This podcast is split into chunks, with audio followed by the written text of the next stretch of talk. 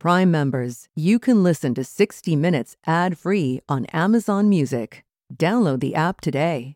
This spring, if you'd rather spend time enjoying your lawn instead of trying to keep it alive, there's good news. TruGreen is the easiest and most affordable way to get a beautiful lawn. All you have to do is water and mow, and they'll do the rest weed control, fertilization, aeration, and even some things you might not even think of. They'll do all of it, while you can do literally anything else. With TruGreen, you can have your lawn looking as good as a putting green. That's not hyperbole. TruGreen is the official lawn care treatment provider of the PGA Tour. TruGreen offers a satisfaction guarantee, and they have a verified best price promise, which guarantees you the lowest price with no compromise on quality. You do you. Let TruGreen do your lawn care. Visit trugreen.com to get the best lawn at the best price with the best people guaranteed. When it comes to picking the perfect treats for your dog, Stewart makes the choice easy by keeping it real. Real ingredients, real nutrients, real benefits. Stewart dog treats are free from additives, corn, soy, wheat, and grains. Plus, they're freeze dried to lock in all the great nutrition and natural flavor your furry friend deserves. Stewart freeze dried dog treats. Big, tail wagging nutritional benefits. Available on Amazon.com today.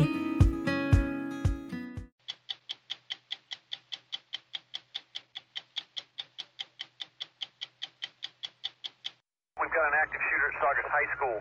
A high school shooting last November renewed the debate over gun legislation. 19 states believe one answer is the red flag law. It's a temporary intervention to get the guns out of someone's hands who's in crisis. You may be surprised by those who oppose it. There are portions of the law I just flat out can't and won't do. This is a law that was passed by the legislature, it's signed by the governor. Nobody asked you.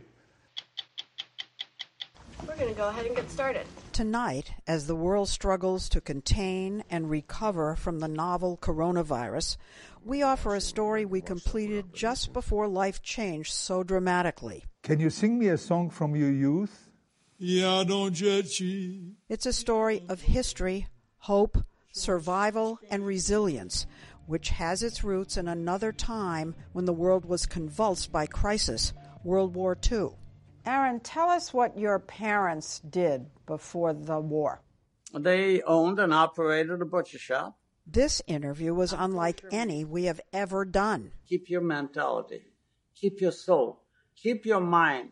Incredibly, Aaron Elster, a Holocaust survivor, died two years ago. What's the weather like today? I'm actually recording. I cannot answer that question. I'm Lesley Stahl. I'm Bill Whitaker. I'm Anderson Cooper. I'm Scott Pelley. Those stories tonight on 60 Minutes.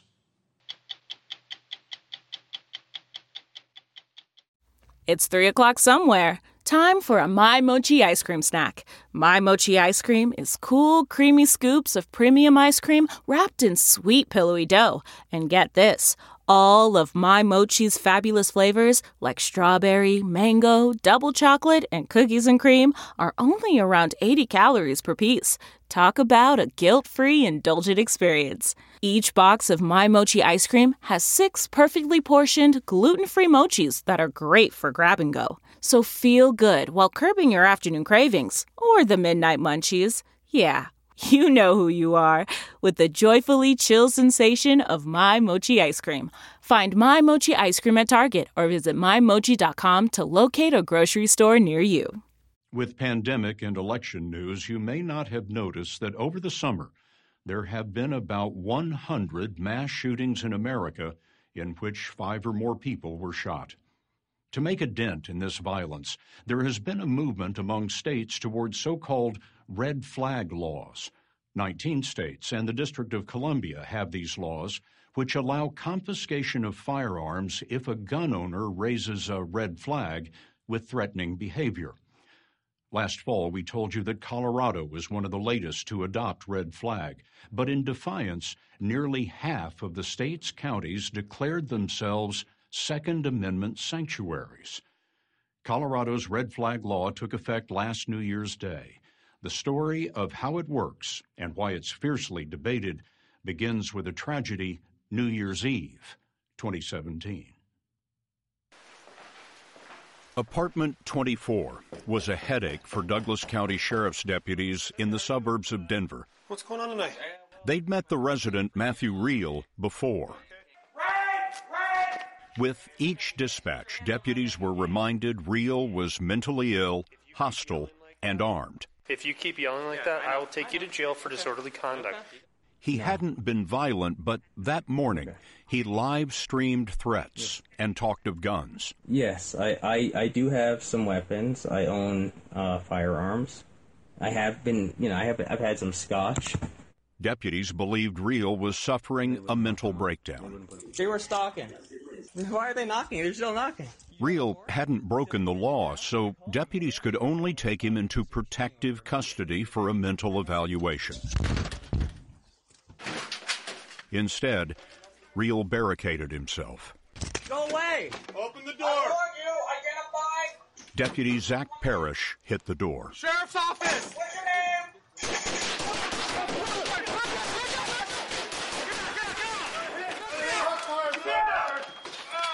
He's out! Hey, I'm going! Cover me! In a 96 minute shootout, five officers were hit. Riehl's bullets flew through walls and wounded two neighbors.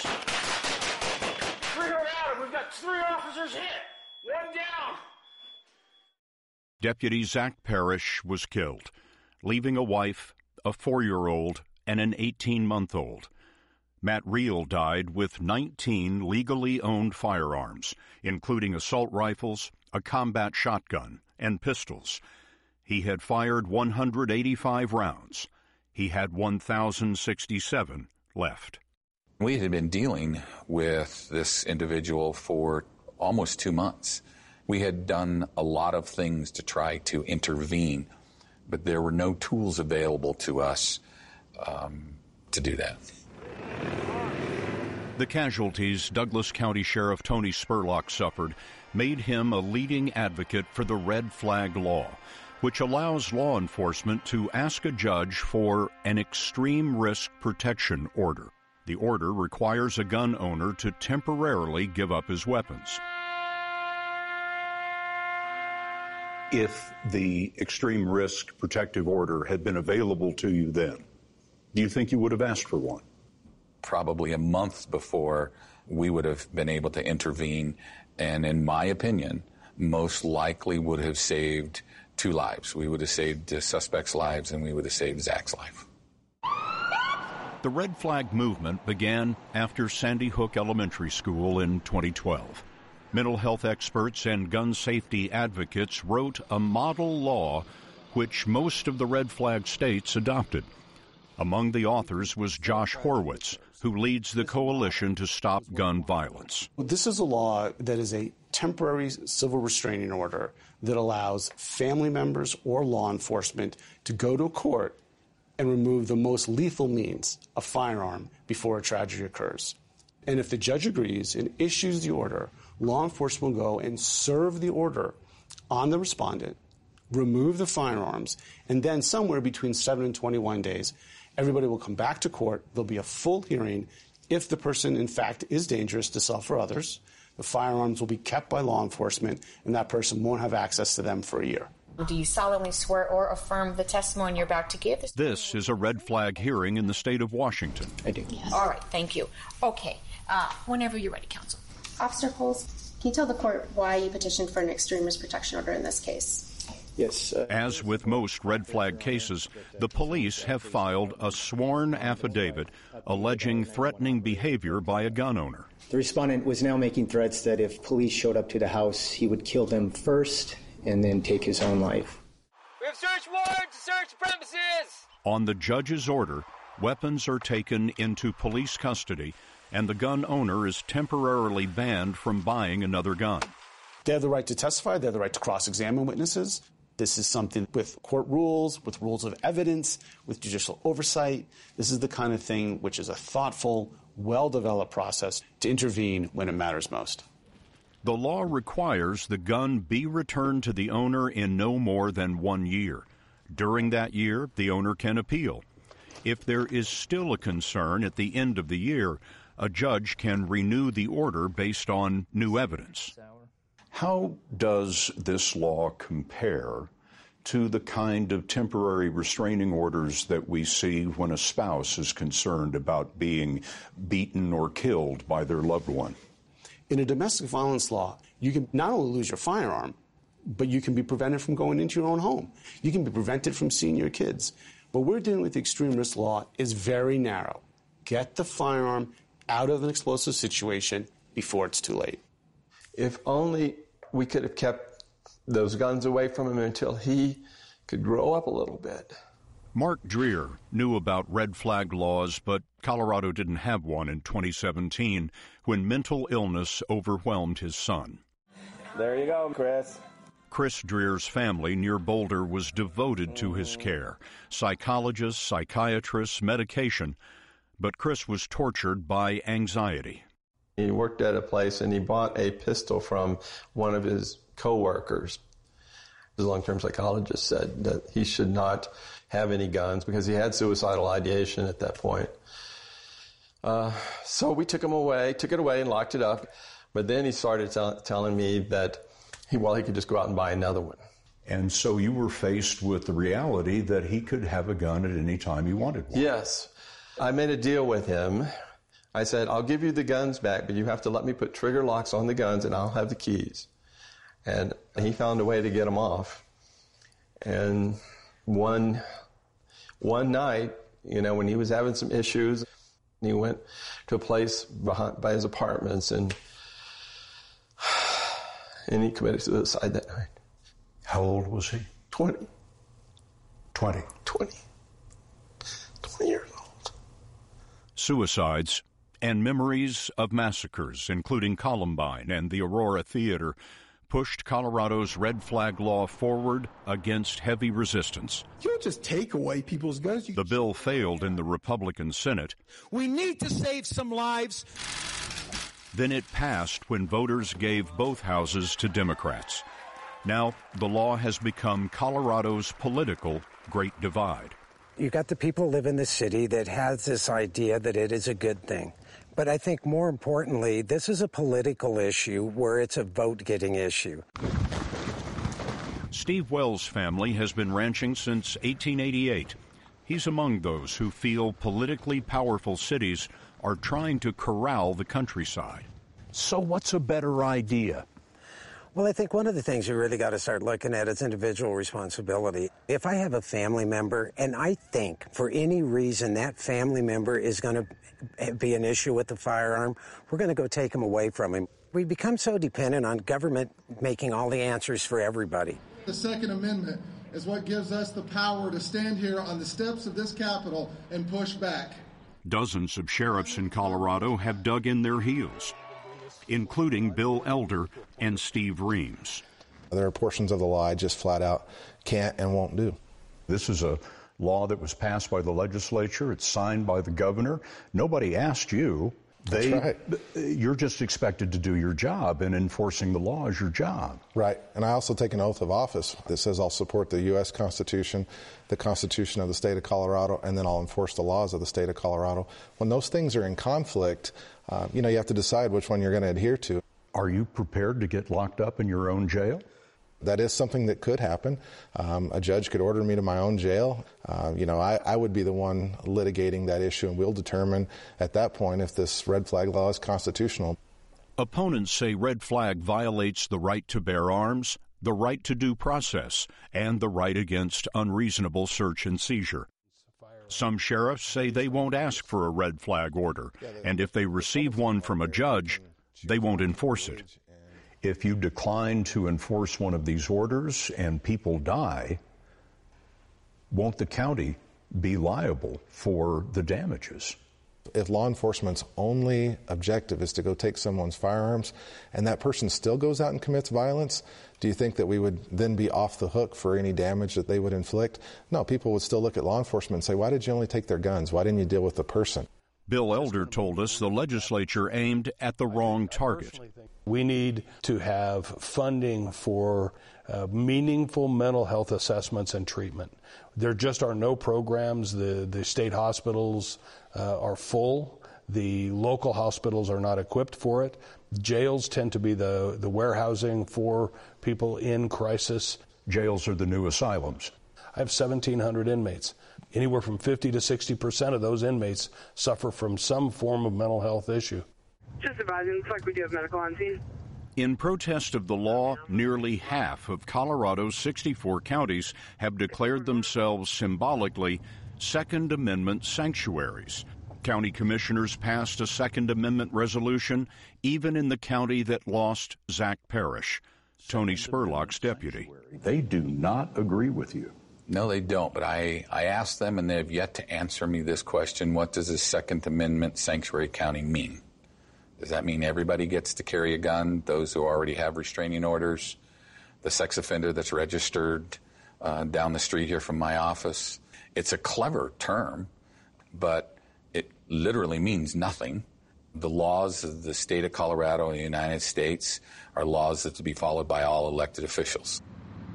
There have been court challenges in other states based on the Second and Fifth Amendments, but so far, red flag laws have been ruled constitutional. You are required to uh, relinquish the firearm. Yeah, I understand. A study in Indiana published last year by the Journal of the American Academy of Psychiatry and the Law estimates that for every 10 red flag orders, one life is saved. Springfield, that's it. Perfect. All right. We've got an active shooter at Saugus High School. Red Flag did not stop a California high school shooting in November, nor many shootings over the summer. But a study from the University of California, Davis credits Red Flag with stopping 21 potential mass murders in California over the last three years. In Colorado, a lawsuit failed to prevent the red flag law from taking effect last January. The name of the law is the Zackari Parrish Violence Prevention Act in memory of Tony Spurlock's fallen deputy. Would you describe yourself as pro gun rights? I am pro gun rights. I'm then a how Second can you Amendment support guy. this? This is not about taking guns away.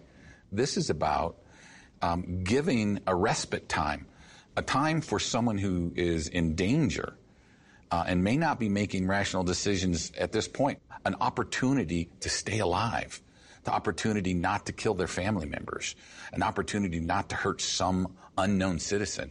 Let's eliminate as much danger as we can so we can get that individual some care and treatment. Since Colorado's red flag law took effect eight months ago, more than 70 red flag petitions have been submitted to judges. In more than 60% of those, the confiscation order was granted. This podcast is supported by FedEx.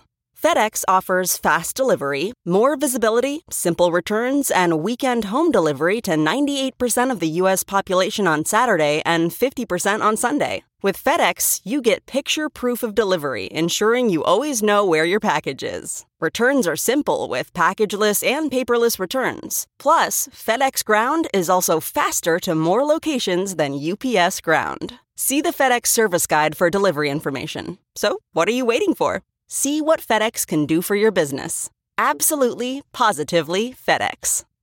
This year marks the 75th anniversary of the end of World War II and the liberation of concentration camps across Europe. Most of the survivors who remain are now in their 80s and 90s. So soon there will be no one left who experienced the horrors of the Holocaust firsthand. No one to answer questions or bear witness to future generations. But as we first reported earlier this year, a new and dramatic effort is underway to change that by harnessing the technologies of the present and the future to keep alive the ability to talk to and get answers from the past. Hi, Aaron. Hello. Can I ask you some questions? You can ask me anything you want within reason. Our interview with Holocaust survivor Aaron Elster, who spent two years of his childhood hidden in a neighbor's attic, was unlike any interview we have ever done. Aaron, tell us what your parents did before the war. They owned and operated a butcher shop. It wasn't the content of the interview that was so unusual. Where did you live? I was born in a small town in Poland called Sokołów Podlaski. It's the fact that this interview was with a man who was no longer alive. Aaron Elster died two years ago. What's the weather like today? I'm actually recording. I cannot answer that question. The survivors were getting very old. Heather Maio came up with the idea for this project. She had worked on exhibits featuring Holocaust survivors for years and wanted future generations to have the same opportunity to interact with them as she'd had.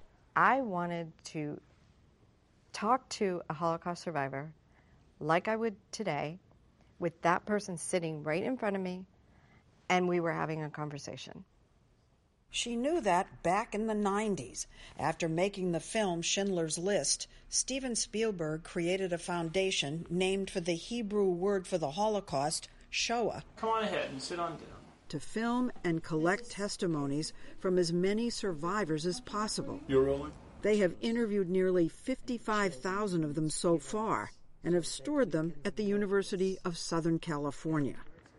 But Maio dreamed of something more dynamic being able to actively converse with survivors after they're gone. And she figured in the age of artificial intelligence tools like Siri and Alexa, the technology had to be creatable. I've been involved in uh, interviewing Holocaust survivors for over 20 years. She brought the idea to Stephen Smith, executive director of the USC Shoah Foundation, and now her husband. He loved it, but some of his colleagues weren't so sure. One of them looked at me. She was like, You want to talk to dead people? and you said yes because that's the point. That's the point. Well, maybe people thought you're turning the Holocaust into something maybe hokey. Yeah. They said that you're going to Disneyfy. Yes. You're going to Disneyfy the Holocaust. We had a lot of pushback on this project. Yeah. Is it the right thing to do? What yeah. about the well-being of the survivors? Are we trying to keep them alive beyond mm-hmm. their death? Everyone had questions except for one group of people, mm. the survivors themselves, mm-hmm. who said, "Where do I sign up? I would like to participate in this project. No barriers to entry." Actually, I did both. I the first survivor they signed up to do a trial run was a man named Pinchas Gutter, who was born in Poland and deported to the Majdanek concentration camp with his parents and twin sister Sabina at the age of 11. He's the only one who survived. They flew Pinchas from his home in Toronto to Los Angeles and asked him to sit inside this. So you're in this dome? What, what? Yeah, I call it a sphere. They call it a dome, and then eventually it was called a bubble.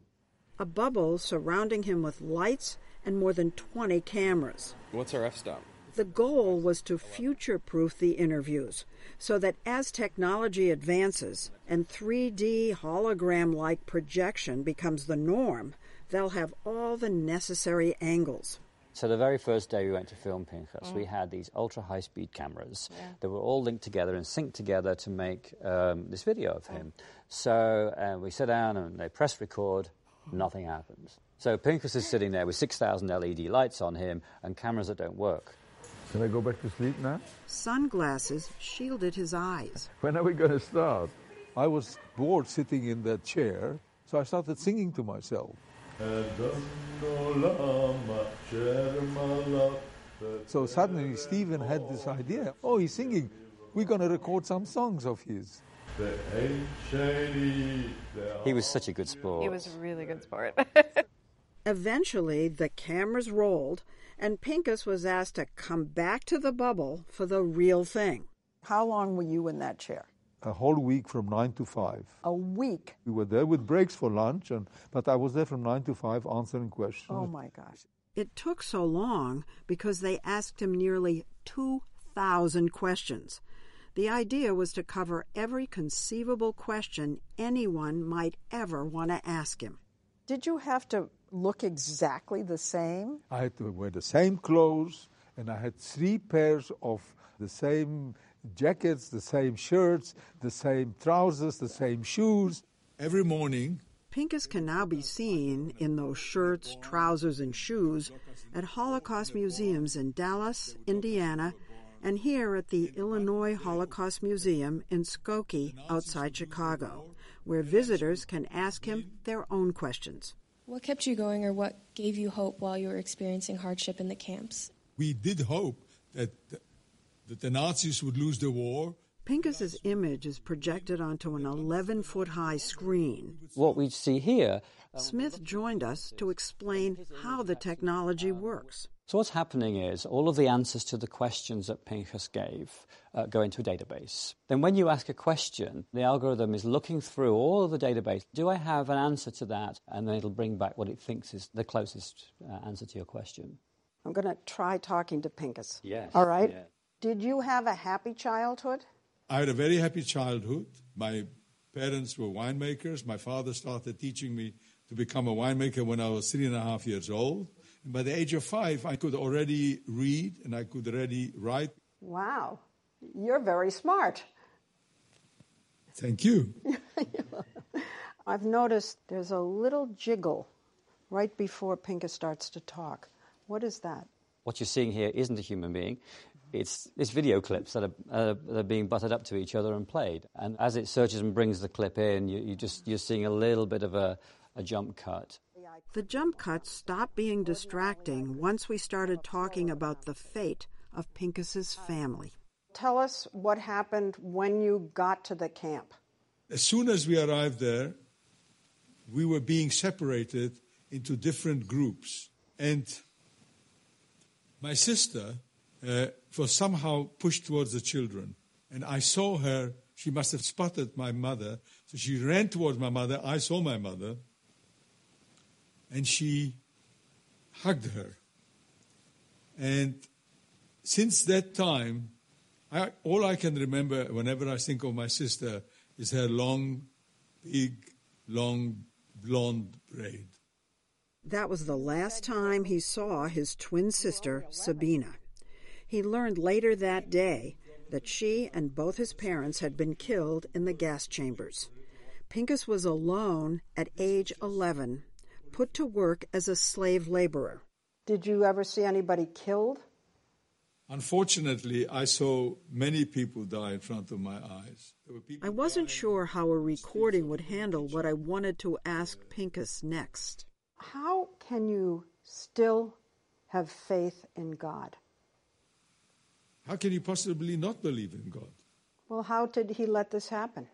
God gave human beings the knowledge of right and wrong, and he allowed them to do what they wished on this earth, to find their own way. To my mind, when God sees what human beings are up to, especially things like genocide, he weeps. Wow. Stephen, I could ask him questions for 10 hours. And on the screen. Yeah. Wow. Since Pinchas Gutter was filmed, the Shoah Foundation has recorded interviews with 21 more Holocaust survivors, each for a full week.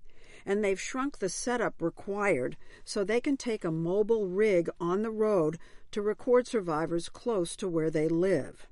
They've deliberately chosen interview subjects with all different wartime experiences survivors of Auschwitz, hidden children, and as we saw last fall in New Jersey, Yep. 93 year old Alan Moskin, who isn't a Holocaust survivor, he was a liberator.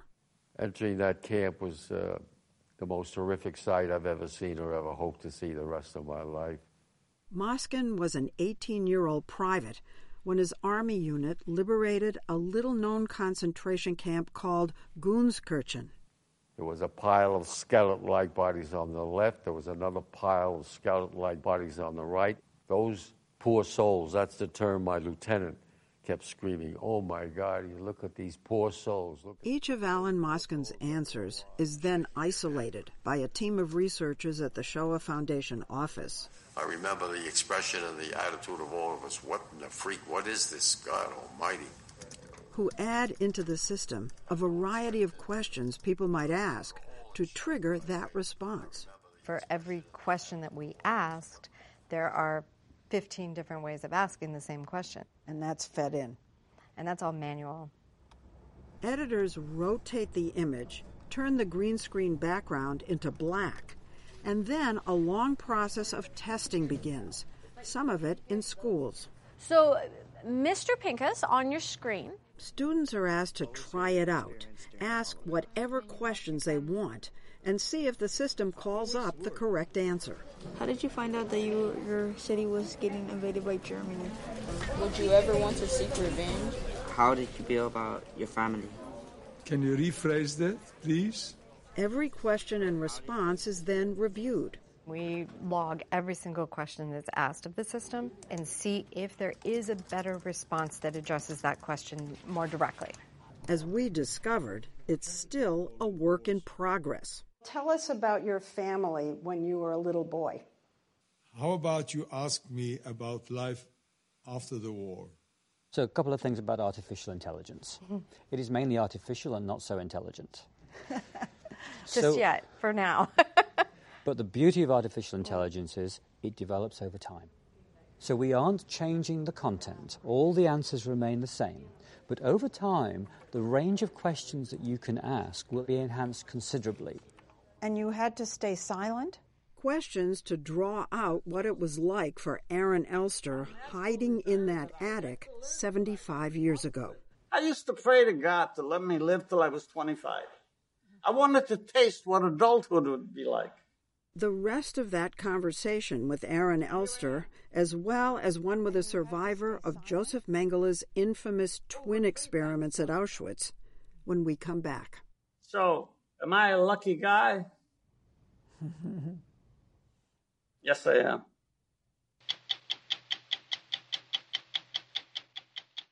It's harder to focus than ever these days. Thankfully, C4 has reinvented the energy drink game with C4 Smart Energy, the only energy drink clinically proven to provide enhanced mental focus, containing 200 milligram of natural caffeine, a blend of vitamins, and zero sugar. It was formulated to support your well being and help you feel your best, all while enhancing mental focus. From your brain to your body, C4 Smart Energy does it all and tastes amazing. Look for Smart Energy in the beverage aisle at your local Kroger, Albertsons, and Safeway grocery stores. C4 Smart Energy. Stay focused. The whole point of the Shoah Foundation's project is to allow meaningful conversations with Holocaust survivors to continue even after the survivors themselves are gone.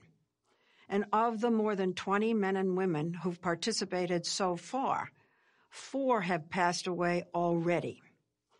Tonight, we wanted to share conversations with two of them. Conversations that at times felt so normal, we could almost forget we were talking to the digital image of someone who was no longer living.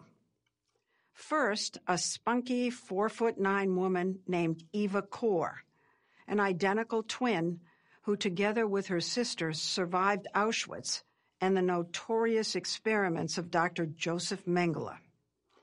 Eva Kor spent her life after the war in Terre Haute, Indiana. She died last summer at the age of 85. Hi, Eva. How are you today? I'm fine, and how are you? I'm good. It felt natural to answer her question before posing my own. So, how old were you when you went to Auschwitz? When I arrived in Auschwitz, I was 10 years old, and I stayed in Auschwitz until liberation, which was about nine months later when we were liberated. So we made a little announcement about the fact we were starting this project. I get a call the next day from a Mhm. lady called Eva Kor. I didn't know her at that point in time, and she says, "I want to be one of those 3D interviews. I want to be, a I want to be a hologram." Stephen Smith, executive director of the USC Shoah Foundation, and his wife and colleague, Heather Maio Smith, were running the project. I said, Well, I'm traveling. I'm very sorry. Where are you going? Uh, well, I've got to go to New York. I'm going to DC. When are you going to go to DC? I'm going to DC. Turns out we were going to the same event in DC. I arrive at my hotel. She's sitting in the lobby waiting for me. When Eva, on the right, and her twin sister Miriam arrived at Auschwitz, they were pulled away from their parents and older sisters and taken to a barrack full of twins. They never saw their family again. Fifty years ago, at a railroad 60 Minutes reported on Mengele's twin experiments in a story back in 1992. And the reason my, that my number is not. And we actually interviewed the living Eva Kor at her home in Terre Haute. Eva told us then about becoming extremely sick after an injection. Mengele came in every morning and every evening with four other doctors and he declared, very sarcastically laughing, Too bad, she's so young. She has only two weeks to live. When I heard that, I knew he was right. And I immediately made a silent pledge that I will prove you, Dr. Mengele, wrong. Imagine picking up a conversation almost 30 years later and after Eva's death. Eva, tell us about Dr. Mengele. What was he like? He had a gorgeous face, a movie star face, and very pleasant, actually. Dark hair, dark eyes. When I looked into his eyes, I could see nothing but evil. People say that the eyes are the center of the soul, and in Mengele's case, that was correct. Eva and Miriam are visible in footage taken by the Soviet forces that liberated Auschwitz 75 years ago. They went back to the camp many times, Eva continuing to go even after Miriam's death in 1993. Because if the train came in that direction, it was on one of those visits that Eva made a stunning announcement. I, Eva Mozes that she had decided to forgive her Nazi captors. Hereby give amnesty to all Nazis who participated. She came under blistering attack from other survivors. How can you forgive? How, how is that possible? My forgiveness does not mean that I forget what happened, which is impossible. My forgiveness is an act of self healing, self liberation, and self empowerment. Are you able to forgive, Aaron? I cannot forgive. Aaron Elster disagrees. For them to get forgiveness, they have to ask my little sister Sarah, whom they brutally murdered. I have no right to forgive, and I will not forgive. What's important for me in this project is that we have Holocaust survivors who have different points of view about God and religion and faith and forgiveness, and that's what this project will allow us to do. Aaron Elster, unlike many Holocaust survivors, never spent time in a concentration camp. As Jews were being rounded up in his town's marketplace and sent to Treblinka, his father told him to run. He was nine years old. And I managed to crawl into the sewer that ran along the marketplace, the street, and kept crawling till I felt I was out of sight. Stood up and started running. He made it to the building of an older Polish couple named the Gurskis, who'd been customers at his family's butcher shop. He shows up, and she didn't want to take him. He started crying, and then she led him upstairs. Aaron, how long did you stay in the attic? I lived in that attic for close to two years. Two years with just one visit a day to bring food and water. What was it like in the attic? Oh, there's so many things that I remember the hunger, the fear, the absolute total loneliness. What do you do all day? You're sitting there. I used to catch flies out of desperation and tear their wings off so they wouldn't fly away. So I hid them there. How did you survive? How did you survive in that attic? I had the ability to daydream. I used to write novels in my head. I was the hero all the time. And we have that ability to either give in to our misery and our pain die, or absorb the physical pain, but keep your mentality, keep your soul, keep your mind. So, was I bored? Was I scared? Was I in need of somebody to accept me or to tell me that I'm okay, that I'm a nice kid? Sure. But that was not part of my life. We got a phone call to say that Aaron Elster had suddenly passed away. I was at a conference at that time. The next morning, I went into the uh, little room that we had and I turned on Aaron Elster's testimony. And I realized I was going to be the first person ever to click that little button and ask a question of somebody who was no longer alive. And for the next six hours, people came in and out of that room. His funeral had not yet taken place, and yet the legacy was already continuing, and it was a very powerful and touching moment. You're good.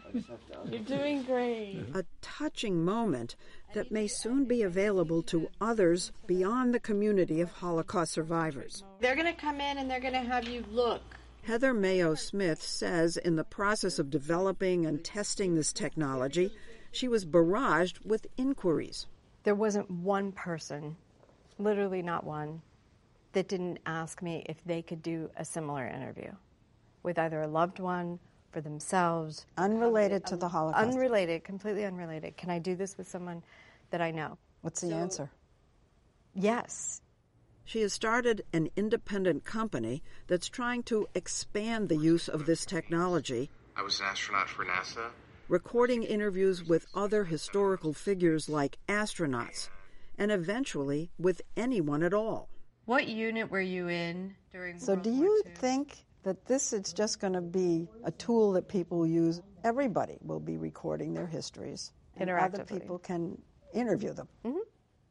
It'll just be life. Yeah. We're going to go ahead and get started. For now, though, the race is on to capture interviews with as many Holocaust survivors as possible while there's still time, so the conversations can continue, always, with people like Aaron Elster. Do you want revenge? When I was a youngster, I wanted revenge very, very, very much. And I hate it. I hate it. But most of the perpetrators, most of the killers are dead. So who am I going to hate? The grandchildren that had nothing to do with? It's not right. Revenge is not part of my life, not part of my thinking.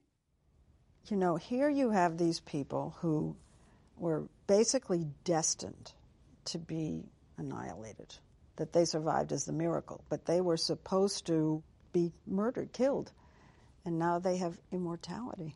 They were not supposed to have a name. They were supposed to be destroyed for all time. And now, through this program, they will be able to continue to answer questions hundreds of years after the Nazis have gone.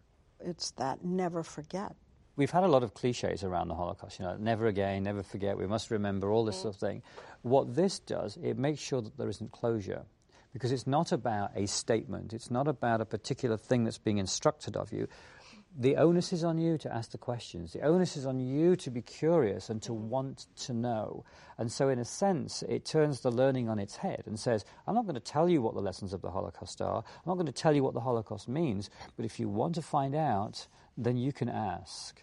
It's so terribly important. So there we were at a special moment in time when the living Pinchas Gutter could talk to the one who will live forever. Would you ask you a question for us? I will ask the one which is my favorite. Okay. Can you sing me a song from your youth? You want me to sing it for you? Yes, please. Jadą dzieci, jadą drogą, siostryczka i brat, i nawidzić się nie mogą, jaki piękny świat. What does that mean? What is the song? Is it a happy song? Yeah, with a happy song, it's like a, a brother and a sister, which of course my twin sister, mm. are traveling in the woods or on the, on the road, and they can't get over how beautiful the world is. Oh my God. Jadą dzieci, jadą drogą, siostrzyczka i brat i nawidzić się nie mogą, jaki piękny świat. This episode is brought in part to you by Audible, your go to destination for thrilling audio entertainment. Whether you're looking for a hair raising experience to enjoy while you're on the move or eager to dive into sinister and shocking tales, Audible has an exclusive collection of thrillers from best selling authors that will keep you on the edge of your seat.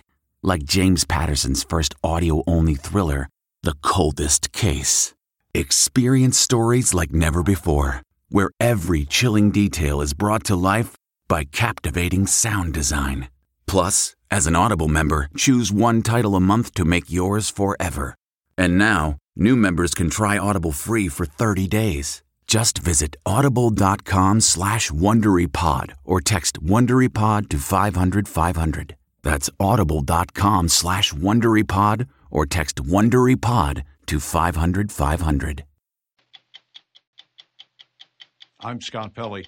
We'll be back next week with another edition of 60 Minutes. If you like 60 Minutes, you can listen early and ad-free right now by joining Wondery Plus in the Wondery app or on Apple Podcasts. Prime members can listen ad-free on Amazon Music. Before you go, tell us about yourself by filling out a short survey at wondery.com/survey. Are you a fan of 60 Minutes? You can represent the most watched series on television with shirts, sweatshirts, mugs, and more at paramountshop.com.